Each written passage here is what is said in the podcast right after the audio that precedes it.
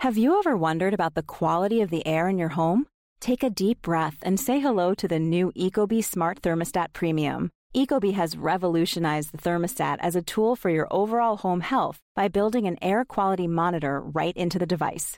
If it senses poor air quality, it will alert you and even provide tips on how to improve so you can keep your home at its healthiest. But with Ecobee, air quality monitoring is just the beginning. Learn more and be amazed at ecobee.com. This is Salt and Spine. We taught each other not just cooking skills, but we we just shared stories. Recipe developing when anyone that does this from home, like it can be a very lonely and isolating experience. And I think it made it made me feel so good that I had a partner to do that with. Hi there, Brian Hogan Stewart, host of Salt and Spine here. This is part two of our two part episode on Food Between Friends, the new cookbook by actor Jesse Tyler Ferguson and food writer Julie Tanous. If you haven't yet listened to part one, that's our conversation with Jesse, I suggest you start there and then come back and hear from Julie. Now, Julie Tanous grew up in Cullman, Alabama, and eventually found her way to culinary school and working in food media. In our chat today, I talk with Julie about her Southern upbringing, what led her to a career in food, and how a chance meeting resulted in her close friendship with actor Jesse Tyler Ferguson. Once that friendship took root, it wasn't long before a food blog and now a cookbook followed. Julie shares her side of the story with me, her favorite recipes, how the book came together, and what she's learned from Jesse in the kitchen. Plus, of course, we're putting Julie to test in our culinary game. So let's jump in right now for part two of our conversation on food between friends with author Julie Tanous. Hi, Julie. Thank you so much for joining us on Salt and Spine. Thank you for having me. I'm such a fan. I'm so excited to be talking with you. It's awesome that we're so glad to have you. And um, we just talked to Jesse, and now we're talking to you about your your new joint cookbook. So I'm thrilled that we're able to talk with both of you and hear a little bit from each of your perspectives about how this book came together. But we always like to start by learning a little bit more about who we're talking to. So I wanted to talk a little bit about you first and your career and the role that food has played in your life. So I know you grew up in Cullman, Alabama. Am I saying it right?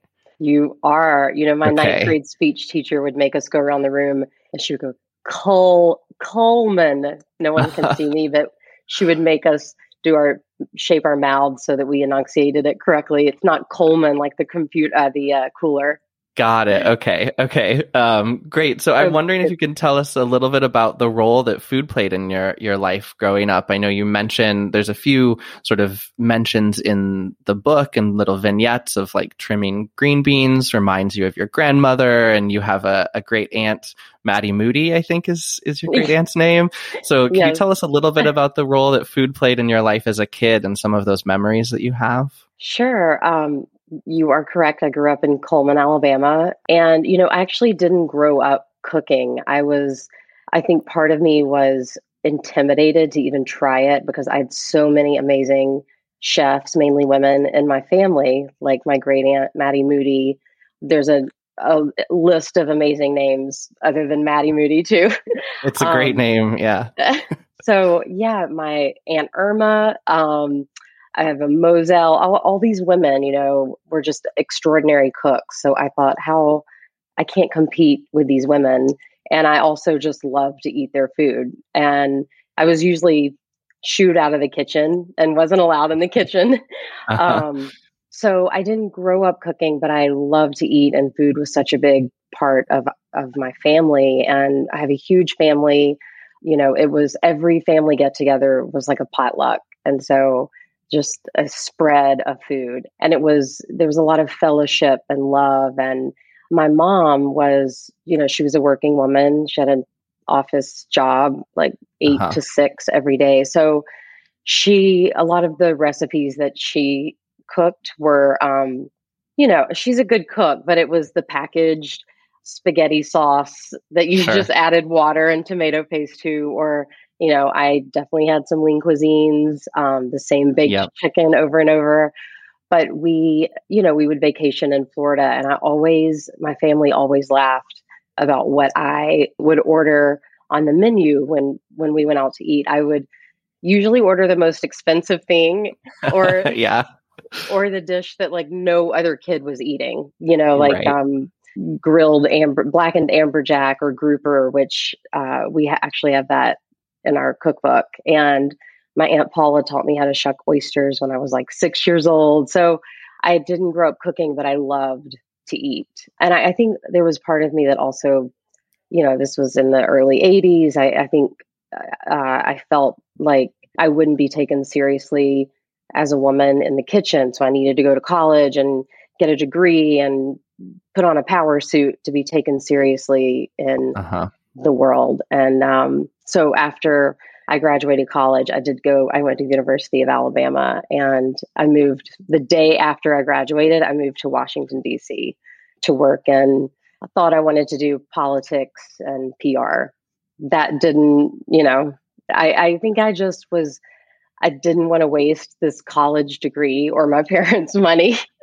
so sure. I stayed in it and tell me if I'm jumping ahead of myself, but then I moved to New York to shift over into the music industry. And so I was doing a little bit of publicity in music. And okay. um, then I could keep going and tell you how I, I got into food, but that was sort of my upbringing. Um, not really cooking, but just eating a lot and eating everything. And there isn't a food that I don't like.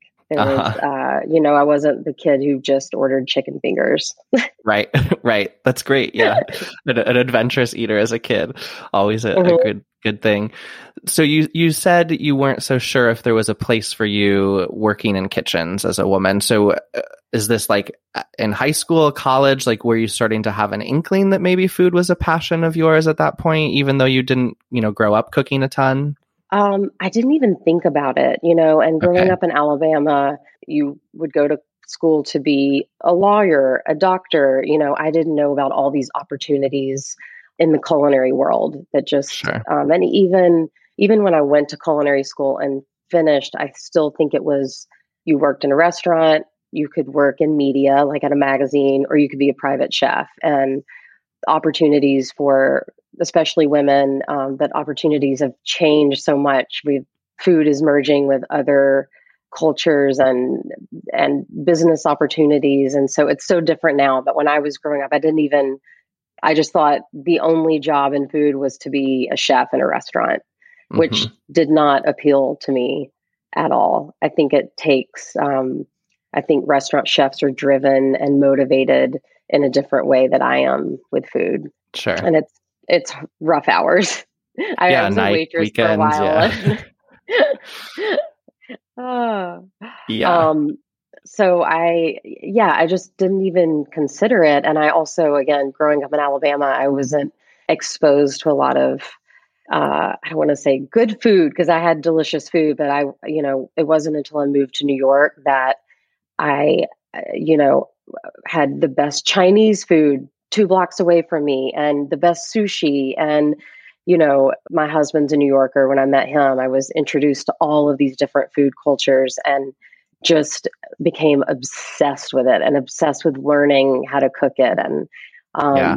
you know probably for two years i took a lot of recreational cooking classes and was reading every food magazine and every cookbook. And i just i wanted to cook and eat all the time. Yeah and and then that's when you decided to make the leap then after a few years of that and just decided i'm gonna you were working in music at the time music publicity right? Decided i'm gonna make the jump and enroll in culinary school? Yeah and i you know i just was never fulfilled in that role and i've discovered that that's for me I, you know i never considered myself to be a creative person until now and now i'm a little bit more confident. I'm i am a creative person and I, I don't think I'm meant to be behind a computer all day. And so, yeah, it, I, for about a year, I was taking recreational cooking classes at, at at ICE, the Institute of Culinary Education, the uh-huh. French Culinary Institute, Haven's Kitchen, like wherever I could find a class, I was taking it. Sure. Um, and then my mentor slash spiritual advisor, we met for a drink one night, and he's he's the one that really got me to see that it's that it was the food that I loved and creating. And I, th- I think I had a hard time having worked in publicity and been on the back end and helping artists. It was really hard for me to think about now I'm going to go to culinary school and become the artist. Not that I'm an artist, but you know, just to be on the other side of that was terrifying for me. But at the same time, that's the part I loved, you know, was cooking and creating and feeding people, really. And I, you know, once I started culinary school, it was the happiest I've been in so long. I nerded out. I scored like a 100 on every test on uh-huh. graduation night. I was voted most likely to succeed. Oh, good. um, yeah. So I just, I could have stayed in culinary school for, for years. It was, you know, I definitely don't think you need to go to culinary school to become a food professional. But for me, I, I wanted to, and I felt like I needed, you know, that was the best way I could learn. Yeah, I think I saw a photo of you in culinary school. I think either in the book or as I was researching, maybe from your graduation, and you're you're beaming. Uh-huh. Like I think we can just see how like fulfilled you are in that moment. Oh, yeah, it was amazing. And the you know what else? The other thing that was really interesting about it was I was in a class. I, it was a small class. It was probably 10, 12 of us. Okay. And there were women in there who had children there were, uh, you know, I remember um, this one guy in my class who I adored. His name was Ricky, and he was from Honduras, and he was like 20 years old. And then my other friend, uh, Zara, was a mom of three who was older than me and older than a lot of our chef instructors. And so just the diversity of the class was amazing. It wasn't a lot of the same, it wasn't a lot of Julie's, you know, and sure. I loved, I loved that about culinary school. So you graduate culinary school, and I'm not sure about the timeline here, but you go on to do a number of different food food roles, right? You work in food media for a little bit at Saveur Magazine. I know you do some mm-hmm. private chefing and some catering. What sort of did your career path look like after culinary school, and when did you sort of realize that? How did you sort of carve out a career path that that brought together what you were particularly interested in, and brings us to this cookbook um, today? yeah, um, still still figuring out that path. But um, sure, yeah. While, while, I was in culinary school, I started to explore different options. So I actually worked in a butcher shop. Um, okay. Dickson's and Chelsea Market. So I would leave culinary school every day. I would go to the butcher shop, and a lot of these jobs I was doing for free or, or as like an internship, but I just wanted the uh-huh. experience. So I worked in a butcher shop for a little while. I would I would come home covered in blood. My dog loved me, would like jump up on me. I had to leave my clogs outside outside yeah. our New York apartment. Yeah. Um, it was like a my husband said it's like a scene out of so I married an axe murder. yeah. Double wash those bloody clothes. So I yeah, I tried that. I staged at some restaurants. Um, I was at Saveur and then my husband actually had a job offer in LA, which is what brought us to California. Uh-huh. I didn't know anyone here. You know, I had a couple of friends, but they didn't work in food. So I started private chefing and I, I worked for this company called the Culinistas. I don't know if you're familiar, but it was like an at home, you would go into someone's kitchen and prepare food and leave it in their fridge with reheating instructions. And through that, I would meet clients that would hire me as a private chef and caterer. So I did that sure. when we first moved to LA. Um, and then I got pregnant. And the first cookbook I worked on was um, Jill Donenfeld's book. She, she started the Culinistas and she wrote Better on Toast. And uh-huh. I remember being pregnant and there were so many I could not. I had the hardest time developing recipes and testing because I was just on the verge of vomiting every minute. Right. right. um, you know, and I, I had a tough few, like the first trimester was really tough. So I got a little, you know, I was kind of down, like, oh my God, I'm never going to figure out. I'm, I don't know what I want to do with my life. I, I want to throw up every time I even go to cook. So it was, it was a tough transition and LA is so huge and so spread out. Um, sure.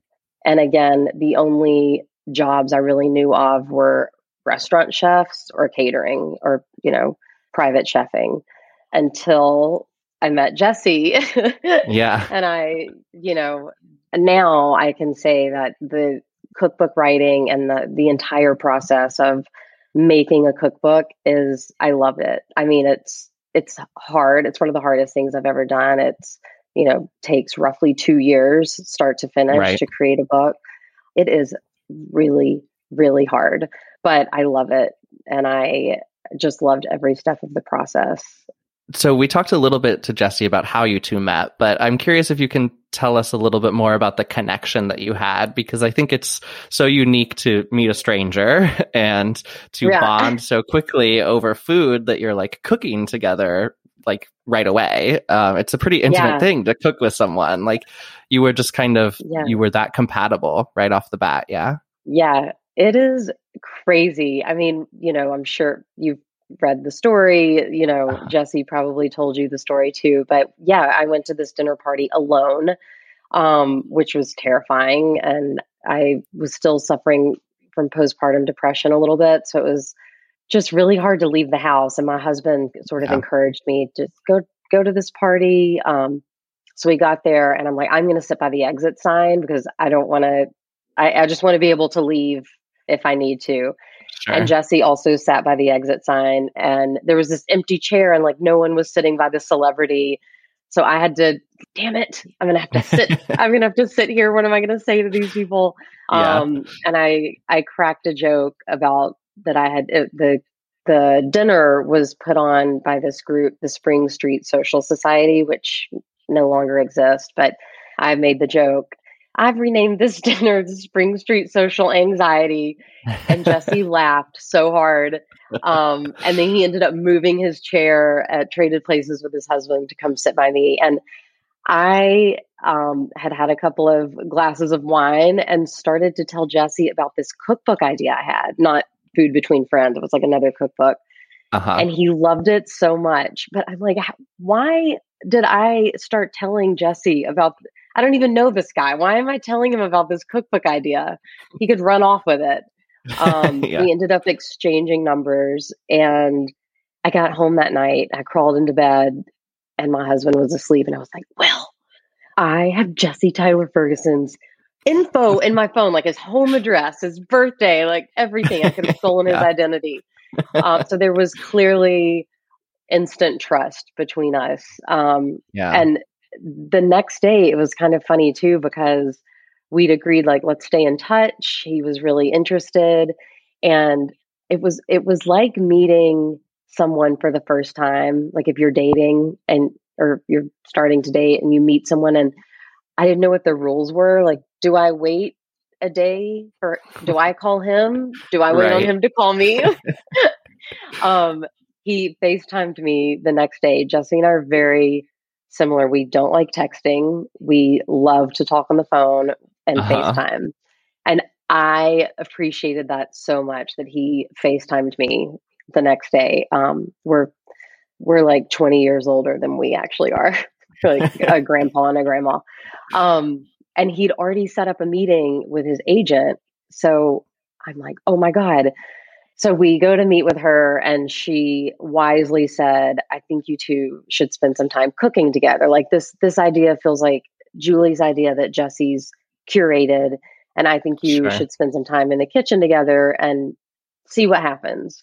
So we did, and we had a blast, and we cooked some really delicious things. We started posting pictures on Instagram, and people started asking for the recipes. So we thought, I, I guess we'll start a blog? Is that what you do? I don't, you know, um, we, I wouldn't call us food bloggers because that is, that is a business. And, right. um, this was just more of, you know, online journaling. Here's some recipes, but we got such positive feedback. And we, whenever people saw videos of us together in the kitchen, none of it was ever scripted or staged. Like it's genuinely who we are.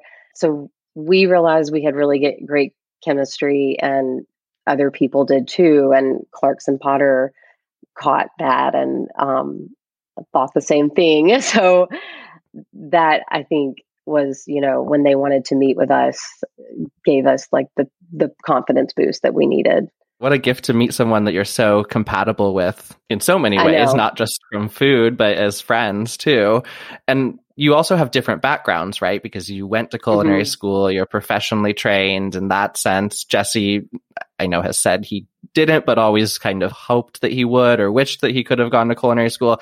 What Yeah. did your relationship then do for each other? Like we talked a little bit to Jesse about what he learned from you. He one of the things he said is you know flexibility in a recipe and that you can Mm-hmm. adapt and tweak and it's not so rigid. But can you talk about what you sort of taught each other as you started to cook alongside?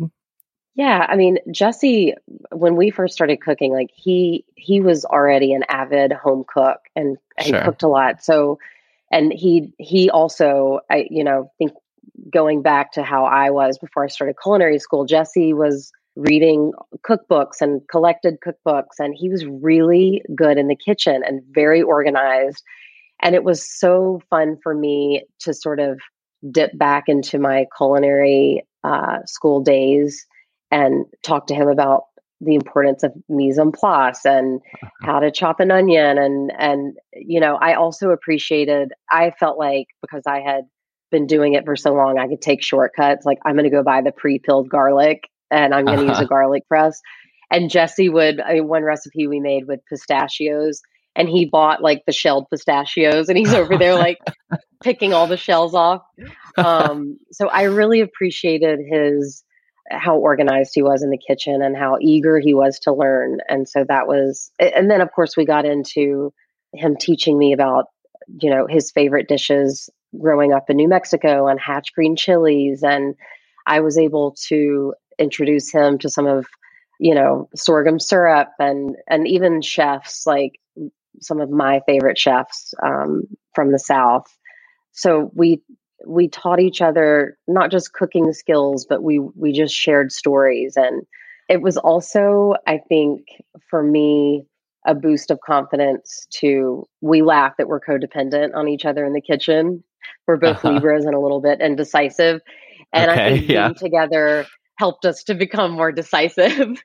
Uh, Um, sure. And, you know, cooking can can be recipe developing when anyone that does this from home, like it can be a very lonely and isolating experience. And I think it made it made me feel so good that I had a partner and to do that with, you know, and I, I do love I, I do love cooking alone and developing alone and I go through phases, but it was also just nice to do that with someone and I'm much more of a team player. Like I like to collaborate with people more than just working on my own. So Sure. it it was just like a perfect match.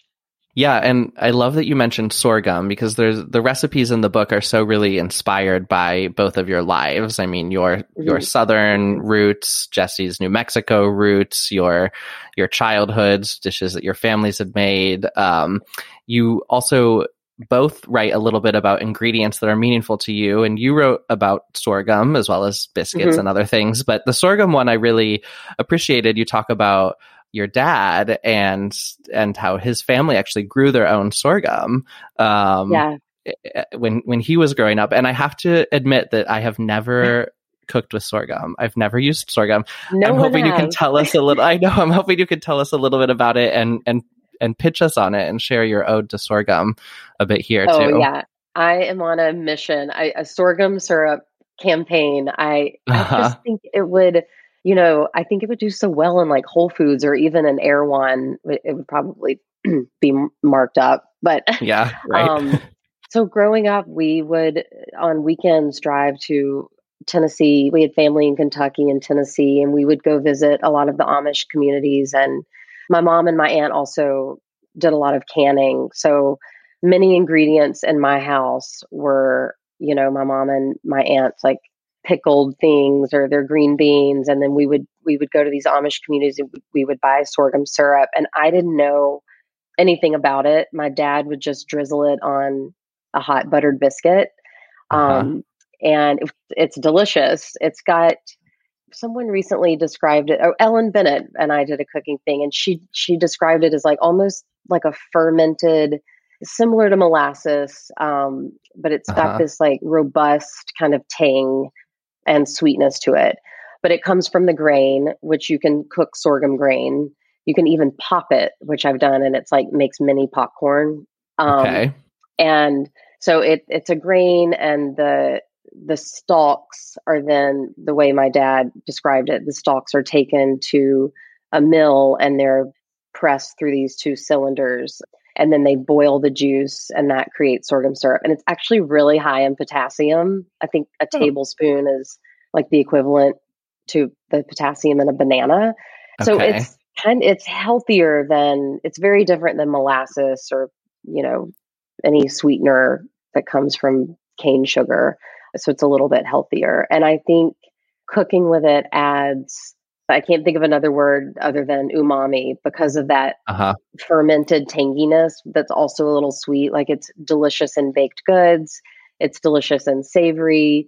And for me, writing this cookbook and having my dad see these recipes and taste them and use sorghum that in ways that he didn't even know you could do, you know, he was impressed and sure. excited um, to use them. So I I really hope people, I don't, you know, I don't think there are many companies. I know you can get it on Amazon. Muddy Pond is the one I usually order. Um, okay. And you can get it next day if you have Amazon Prime. But growing up, we just had these like un, unmarked bottles of sorghum syrup. And I remember as a little girl being a little bit embarrassed, like at the ingredients we had in our pantry, because all my friends had Pop Tarts and right. Know, maple syrup and stuff. And then you come to my house and we had these weird things that were grown on our fa- farm and no one had heard of it. And now it's been so nice to revisit that and bring it to life. And, you know, for my family to see all these recipes too. Yeah, I'm sure. If there's one thing I take away from your book, it's going to be that I, I'm going to try some sorghum recipes next. one I'm, of my, uh, Joy Cho yeah. got the book and she texted me, she goes, she got like a you know we sent her a little vip with the book and sure. uh, an apron and a bottle of sorghum syrup and she goes i'm embarrassed to ask but what is this? And i said i'm so glad you asked. Yeah. Read read my love letter on page whatever it is. Right. Um so i hope people cook with it. I you know sean brock and all these amazing chefs use it in their restaurant but i think it's really not been used in just like home cooking. And yeah. so I was, I'm excited for people to see how to use it in everyday easy recipes. Yeah, and, and in the book you have these love letters like the one to sorghum and and you have one to biscuits. Jesse also has, you know, an essay on chiles and and mm-hmm. New Mexico cuisine.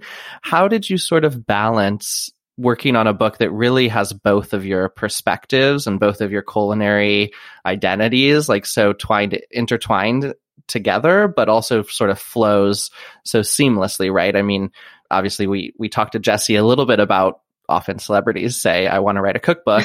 let me get a, a, recipe developer. Let me get a writer to yeah. come help me, but it's their cookbook. This is so unique in the sense that it's really both of your cookbooks. What was that yeah. process like to have both of your voices represented that way?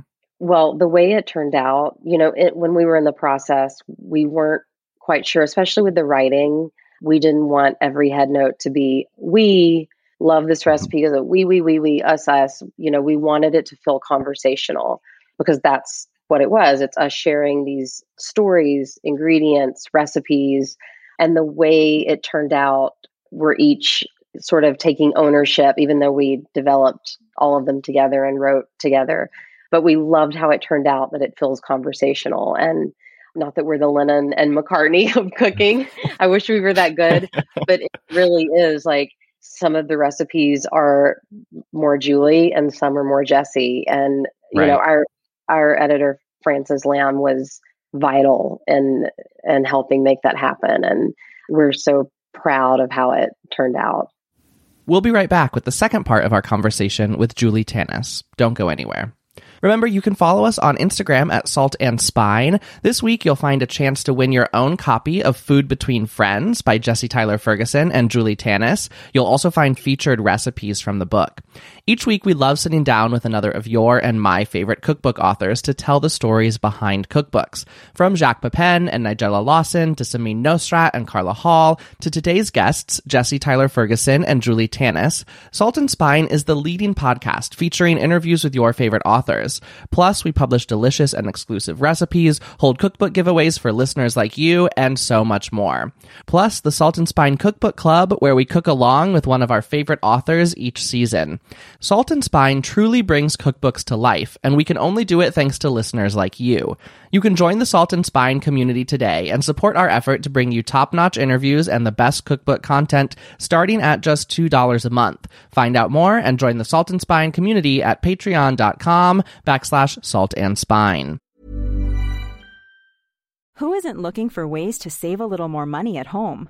Say hello to Ecobee and two brand new thermostats, Ecobee Smart Thermostat Premium and Ecobee Smart Thermostat Enhanced. Energy Star certified Ecobee thermostats can save you up to 26% per year on heating or cooling costs. So stop wasting money on heating and cooling an empty home and start using a thermostat that automatically finds savings like magic. And with Ecobee, saving energy is just the beginning. Learn more and be amazed at ecobee.com. And now back to our conversation with Julie Tanous, author of Food Between Friends. This is a loaded question because I know you, you have two kids now, Josephine and Henry, and I would never ask you to choose one of them, but do you have favorite recipes? People always say that's like asking me to pick a favorite kid. and Yeah. so I, I feel for that. Yeah. Ooh. Well, I do love the garlicky sorghum chicken stir fry because I, I think it's an easy weeknight meal. It uses sorghum syrup. It's one of Jesse and his husband's favorite dishes. I also really love that I was able to do the braised collard greens, which was on rotation growing up in my family. It's one of my dad's favorite meals. And take Yeah. the pot liquor and then use it as a marinade with the swordfish or anything. And so that's a favorite. Um, I, I love the entire dessert. I, I can't, I don't know. Yeah. It's so hard. It really depends on the week. I know. I know. They're all so great. Yeah, that's such a loaded question. I'll tell you, my kid's favorite recipe is the yellow cake with the chocolate frosting. Uh, okay. Yeah, that's a great one. well, we're a show on cookbooks, as you know. So I have to ask there's a cookbook that is mentioned in your book, and there's a picture of it too, called Treasures from Heaven, which is a community cookbook, I think, from the First United Methodist Church in Cullman. Um, Yes. And there's a recipe for Tammy's squash. I'm wondering, one, if you can tell us what that cookbook means to you to feature it so prominently, and two, have you found Tammy? We're dying to know. I've not, I'm, I'm looking for Tammy. I haven't found her. okay. okay. um yeah it's one of those cookbooks i have a few of them but that one in particular my mom would just mail me these old cookbooks she had it's it's a spiral bound you can you know you can see the picture and when she sent it to me the press release press release like, sure. like if we'll call it that uh was it folded up in front and just reading the reading how they pitched it to the Cullman Times was so sweet and also funny. But all Is the this a mo- recipes, Is this modern or is this what era is this book published? oh, probably 80s. 80s. Okay. Yeah, probably the 80s. Um, yeah, I'll have to check. And the cover also is that it's like a deep rose mauve color, you know, Uh-huh. and all the recipes in the book seem to be named after women. So it's like, you know, Glinda's hamburger delight. Uh-huh. And Yeah. then or and it's it's you look at what it is and it's a can of everything's from a can, right. you know. Right. Cream Um, of this and cream of that. cream exactly. and one of my friends that I grew up with came to visit, and we spent time in the kitchen cooking some of these re- recipes. And it was Tammy's party squash is one of them. But I just, I love the name Tammy's party squash. Like, yes, sign me up. yeah. Party squash. Yeah, exactly. I grew up with party potatoes, but no party squash in my family. Oh, what are Yeah. party potatoes? Party I feel like they're also probably from a community church cookbook of some sort, but it's basically mashed potatoes that are loaded with like a whole container of sour cream, a whole stick of cream Oh. cheese, like grated cheese on top and then baked. It is a party. You you kind of you don't want to go to a party afterwards. You just want to like curl up in a ball after Yeah. eating them, but some people call them funeral potatoes too, I think in the Midwest, but Yeah. um yeah. we also had a lot of there are a lot of recipes with Ritz cracker. The topping is Ritz crackers, butter, and poppy seeds. Uh-huh. Just throw it yeah. on anything over some cheese and chicken. exactly. That's yes. also a party. yeah yeah so that's a, a fun book that we a fun cookbook that we get to see within your cookbook but i'm wondering if there are other books or authors who have been influential to you over the course of your career Oh, yeah, definitely. In fact, I was going to tell you, I meant to say during the writing of our cookbook, when I would have writer's block and I was just in a, a creative rut, I would listen to your podcast oh to just thank like, you get the creative juices going again. And, um, you know, like Carla Hall, I'm a huge fan of Carla Hall and um, yeah Toni Tipton Martin also, but I'm also a big, you know, Sean Brock. I'm a huge admirer of him, and of course Edna Lewis and Yeah. Frank Stitt, who is actually from my hometown of Cullman, successful chef in Birmingham. So yeah, those definitely those. I Jesse and I are also big fans of our. She's a friend, Sarah Carey, who I don't know if you know Sarah. She works for Martha Stewart, Sorry. but okay her even on Instagram, like her photos of food, we really appreciated that they weren't overstyled and they just were they looked real. And so when we wrote the cookbook and we were talking about photography, we wanted the photos to be beautiful, but we didn't want them to to be overly styled or too too precious or too pretty, you know. And in Sure. fact, on set, they ate. They planned the day they would eat everything that they cooked. So people always ask me, like, do they put fake spray it with fake stuff and you Right. know fake grill marks? I'm like, no, they made everything in that they fed themselves all day for a week with our cookbook, and that was Yeah. so fun to get that feedback. You know, that's awesome but yeah, I I there's a lot of Southern chefs that are I admire and were big influences. Well we always end with a little game so i had jesse play the same game i'm gonna have you play as well um, Oh, no. folks will get to This hear how makes you me nervous. yeah, it, it'll be fine i think in culinary school, our test would be like, you know, on Chopped, the mystery baskets. uh-huh That's what our test would be after each semester. Um, and it was always terrifying to me because, like, oh my God, I don't know. Oh my gosh. Okay. I hope I'm not going to give you too much PTSD then, because this is sort of a similar concept, but we're going to make it fun. And there's no grades, Okay. of course, here. So Okay, uh, everybody is a winner. Um, but we're going to pretend that you and Jesse are, you know, cooking together. And Jesse Okay. says, okay, I'll take lunch, but like, I need you to make dinner for us tonight. And of course, we're in a pandemic, right? So we're getting some groceries delivered. The delivery isn't quite what we expect. They're out of all sorts of Oh. things. They stub things in. that in. happens. It that happens a lot. yep. So what we have um, to work with is maybe not what we planned. So we have four stacks of cards here with different categories. I'll draw one from each, and that'll be your little chopped basket of what you can work Okay. with. Um, Okay. And then you can tell us what you might make Jesse for dinner um, from that. Okay. All right. We'll start easy with vegetable. Okay. Cucumber is our vegetable. Okay. Oh, those Let's are cute up- cards. I know, aren't they? I can't take credit for them. It's this little card game um, it, that, that you actually play like Chopped, sort of, but we repurposed Oh. them for our show. So I, yeah, they work well. Uh, let's pick a protein. Okay, for protein, we have chickpeas. okay. Flavor, which is like um, herbs, spices, flavoring agents. We have thyme. Okay. And now we have our wild card, our secret ingredient, where things can get kind of more obscure or random. So let's shuffle these and see what we end up with. Okay, we have Sichuan peppercorns. Oh, okay. All right. So chickpea, cucumber, thyme, and Sichuan peppercorns. Oh, and it's it's got to be like a main course. Okay. Um, it doesn't have to be, I guess.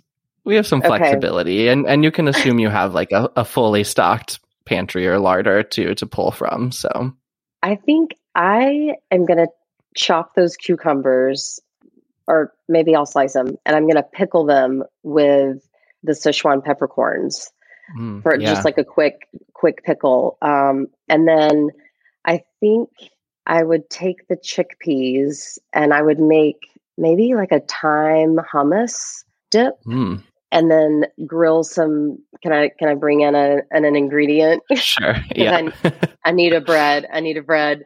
Um, yeah, yeah. I'm gonna grill with some pita bread that you can then dip into this thyme hummus and eat with your pickled peppered cucumbers. That sounds great. That sounds delicious. A great little starter. A little I snack, hope Jesse yeah. likes it. That's what he's having. He, yeah, exactly. You want to do one more round? That was so great. I don't want to okay. jinx it, but we'll do one more. Let's yeah, let's try one more. This is fun now. Uh, okay, let's start with protein this time. Okay, we have pork. Okay. Vegetable is onion. It's a red onion, but I think we can it can be any onion. Okay. Um, flavor is bay leaves. You're getting good cards today. And secret ingredient is oh tomato paste.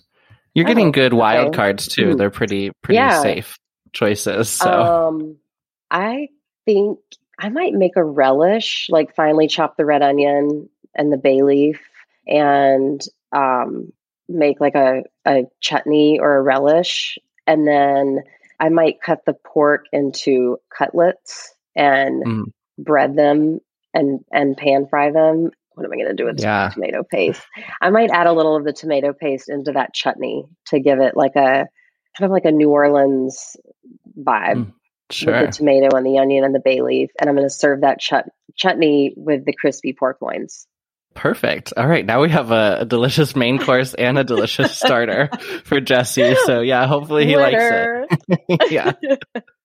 I feel like uh, that's a great cookbook idea to just mystery ingredients and then that's the recipe. Yeah. I'm going to mark your words because I feel like that's a real challenge too. if you t- if you take that on, let us know how it goes. Here I go again, giving away my ideas. yeah, exactly.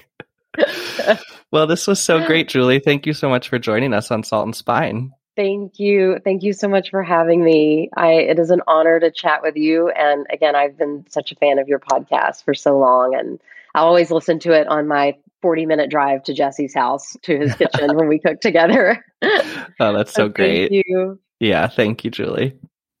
And that's our show for today. Thank you so much for listening. If you haven't listened to part one of this two part episode, that's our conversation with Jesse Tyler Ferguson, go back and listen to that now. As always, you can find bonus content from today's show and all of our episodes on our website, saltandspine.com. There you'll find featured recipes from Food Between Friends.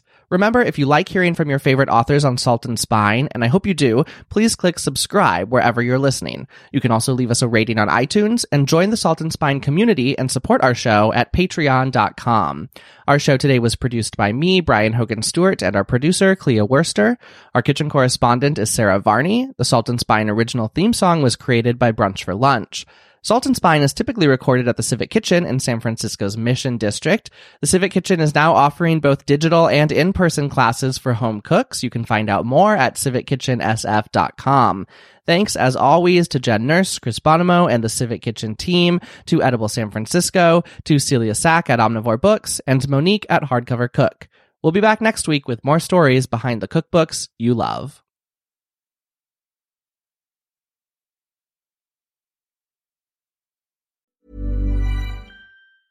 Who isn't looking for ways to make life at home a little more comfortable? Say hello to Ecobee and two new thermostats, Ecobee Smart Thermostat Premium and Ecobee Smart Thermostat Enhanced. They're built with Ecobee's most advanced occupancy sensors ever to know when you're home and adjust the temperature accordingly. You'll swear it's magic, but really, it's just clever engineering that ensures your home's temperature stays just the way you like it. And with Ecobee, comfort is just the beginning. Learn more and be amazed at ecobee.com.